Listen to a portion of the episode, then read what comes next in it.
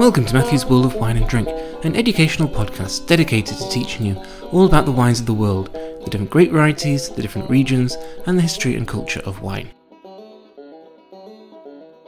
In this episode, we focus on New York State.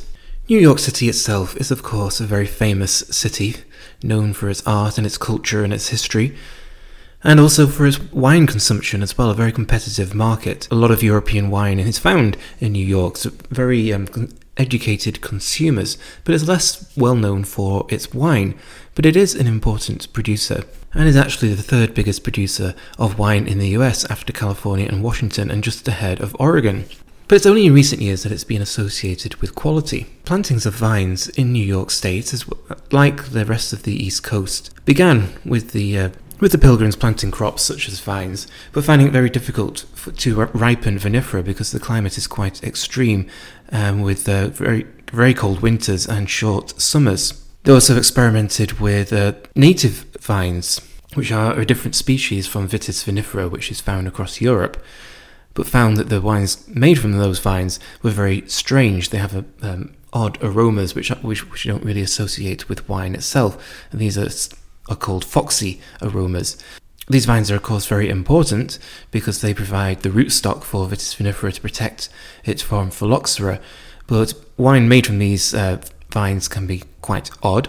But hybrids created to produce wine in these cold conditions, either from crossings of different uh, American species or crossings of vinifera with American species, still thrive in New York State, as they do across many of the um, other states in the US where wine is made, apart from the West Coast. And a lot of these plantings can just be for table grapes, they can also be for jam and jelly, but some of them are made into wine. And so, some important hybrids to know about. Uh, so, American crossings are Concord, Catawba, and Delaware. And Delaware apparently can make good sparkling wine, though I'm skeptical, I have to admit. And then black varieties such as Niagara, Dutchess, Elvira, and Diamond. And of those, Niagara is the most important of the black varieties, uh, both for table grapes as well as for making wine. And for the white varieties, Concord is by far the most important. Again, very important for jam and table grapes, not just for making wine from them. But then the vinifera American crossings, such as Seyval Blanc, Vidal Blanc, and Vignoles, are usually used for, for wine and Seyval Blanc can be made in a, a, variety of styles, from quite neutral and simple to oaky and rich. Uh, Vidal Blanc and Vignoles are made more for sweet wine, so Vidal Blanc especially for ice wine. And the black uh, hybrids, Baco Noir, which is um, also used in Armagnac, Chambourcin, Maréchal Foch, de Chaunac, and Chancellor. So a lot of these wines are only really found locally uh, because hybrids don't have um, a very high reputation. Um, when they were planted in Europe, they produced low quality wine and now are banned for quality wine production, so it's difficult to export these wines.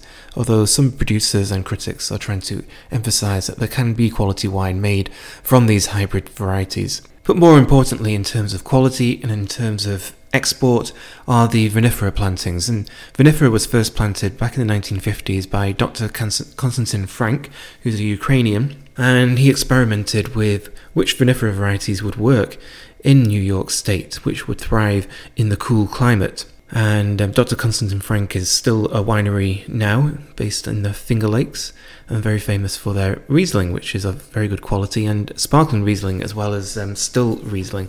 And Riesling is the most important uh, vinifera variety in New York State, and it produces um, good quality wines with very high acidity, and so there's often some residual sugar in these wines to offset that high acidity. Chardonnay is also grown in kind of a more Chablis like style, and also Gewürztraminer as well uh, can ripen here, though Gewürztraminer is not as fashionable a grape variety as Chardonnay or even Riesling, so you don't see it too much. And then on Long Island, and I'll talk about the different AVAs in a moment, uh, Sauvignon Blanc can work uh, well. It's actually a bit tricky to get ripe in the cooler regions of New York, but on Long Island it can get ripe and can be very good. Likewise with Merlot, on Long Island can produce exceptional uh, quality wines. Cabernet Franc is more popular when you get further inland into the cooler regions, producing Loire style wines. I've also had some excellent Gamay from New York State, and also some Blaufränkisch as well, which I think is of quite of some interest. Uh, that's the Austrian grape variety, so we'll see if that becomes um, uh, more fashionable. Cabernet Sauvignon is tricky. Uh, certainly inland in the cooler areas, it won't ripen. It can get ripe on Long Island, but Merlot is more um, consistent because it ripens earlier than Cabernet Sauvignon. So the Bordeaux blends found on Long Island are usually Merlot dominant. So a lot of different grape varieties planted in New York, according to the, the local climate, which does change quite a bit, according to fashion as well. And so still lots of hybrids, both um, American hybrids and crossings with um, vinifera. But vinifera plantings getting higher and higher as the quality of New York wine increases. So, although the history of New York wine goes back to the early days of uh, settling in the state, the history is uh, really quite recent. Uh, there were small quantities planted in Hudson River in the 1840, 1840s, and then Finger Lakes began in the 1850s with hybrids, and there were over 9,500 hectares of vines in Finger Lakes by the end of 19th century, producing still and sparkling white wines. Then, of course, Prohibition happened, and Finger Lakes became the dominant region as it is today, with hybrid grapes, but also blending uh, wine from, from California. So, no real emphasis on high quality wine from vinifera, and as I mentioned, it's only in the 1950s that vinifera was first successfully planted in New York State. But what really um, opened New York wine up was the Farm Winery Act of 1976, which allowed direct sales to consumers, which helped small wineries and growers, and really led to the development of Long Island, in particular. So a lot of the producers there date back to the late 70s, early 1980s but also in general in Finger Lakes. There's now 416 wineries across New York State, and most of these have been established since 1976. And that, of course, coincides with the rise of vinifera varieties and the rise of quality. So, New York's still um, getting going, but it's quite dynamic and really looking to push on. There's nearly 15,000 hectares in total planted in New York State, and it's a significant part of the state's agricultural economy uh, providing thousands of jobs, millions of dollars in taxes, and attracting 5 million tourists a year. Only 33% of the grapes grown are for wine production. So, as I mentioned, a lot of those hybrids are for jellies and jams, and also for juice and table grapes as well. So let's look at the um, different AVAs of New York State. So the most important is Finger Lakes, which is 90% of New York production, and that's been an AVA since 1982. And there are two uh, sub AVAs in Finger Lakes Seneca Lake and Cayuga Lake. So, why is this region called Finger Lakes? Well, you just look at a map and it really does look like uh, fingers. It looks like um, someone's hand. And these are lakes which were carved by Ice Age glaciers and they provide a good air circulation and water drainage, and there's fewer temperature extremes as well. And so, um, if you again, if you look at a map, you'll see most of the wineries are based right on the banks of the Finger Lakes. Um, because that really does provide the ideal um, conditions for growing vinifera and gentle slopes rising up from the lakes and just having the more consistent temperatures. And Riesling is the best grape here for sure, as well as Cabernet Franc for red wines and there are 119 wineries in the Finger Lakes, uh, 23 in Cayuga Lake, and 43 around Seneca Lake. So those are the two most important of those lakes. And in part, that's because of the depth of the lakes. Um, these can go as deep as uh, 180 meters. So that again is just maintaining a consistent temperature with that deep body of water. And given that it accounts for 90% of production, it's no surprise that Finger Lakes is the region you're most likely to find outside the New York market. And quality is certainly getting higher and higher. And then further west is Lake Erie, um, which is one of the Great Lakes, which um, forms the border between Canada and uh, New York. And in general, New York's climate and the grape varieties and the styles of wine are very similar to Ontario across the border, as a point of comparison. And uh, Lake Erie provides protection from the extremes. The AVA actually includes three states, not just New York, but also Pennsylvania and Ohio. There are 17 wineries here, which isn't very many, considering it actually covers over 16,000 hectares of land. There's 7,700 hectares of plantings, but the reason there aren't that many wineries is because most grapes are for juice and table grapes, uh, a legacy of prohibition. And then going uh, towards New York, Hudson River is about 65 kilometres north of New York, and wine has actually been made here continuously for 300 years. In fact, the oldest winery in the US that's still in operation is the Brotherhood Winery, which was established in 1839. So a bit of history here. And this AVA has a valley which acts as a conduit for maritime air and weather from the Atlantic. And there's lots of different soils here as well shale, schist, slate, and limestone, which comes from the, the glaciers which formed the valley.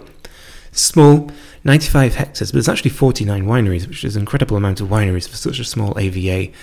And that includes one of the world's largest kosher wineries uh, called Royal Kedem, or the Royal Wine Company. And the reason there's so many wineries is because they're sourcing fruit from outside the AVA, not just in the AVA. East of New York is the Long Island AVA, and this is divided into two separate AVAs, the Hamptons and North Fork AVAs, and they're 120 kilometers east of New York City. And there are 66 producers here, and custom crush is important. And land here is expensive. A lot of these wineries, as I mentioned, were established in the 70s and 80s when it was a bit cheaper. It's pretty hard now to um, buy new land.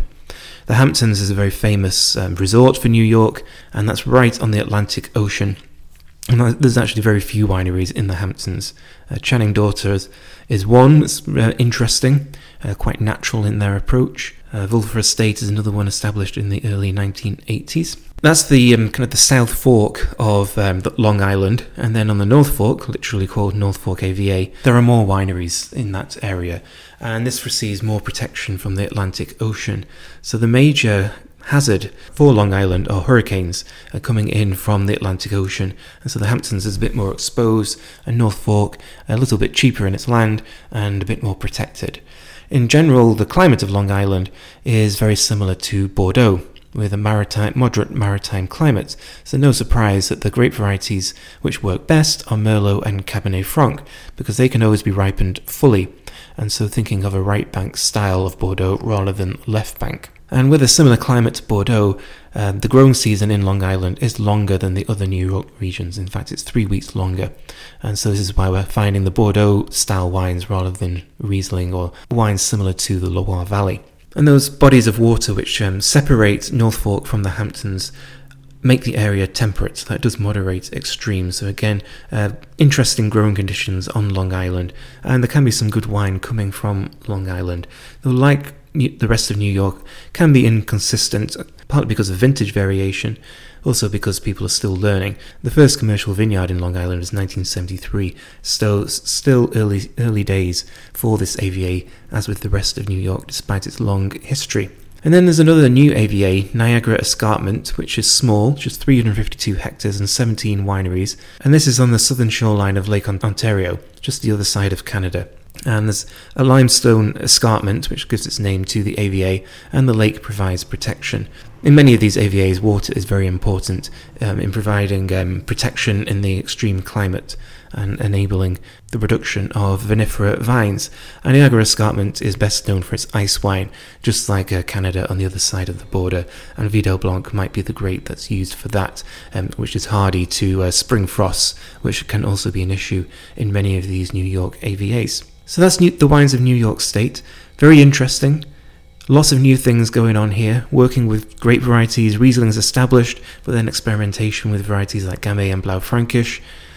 A region to look out for as producers become more confident and more certain and more assured. So thank you for listening. This is Matthew, and this has been Matthew's World of Wine and Drink.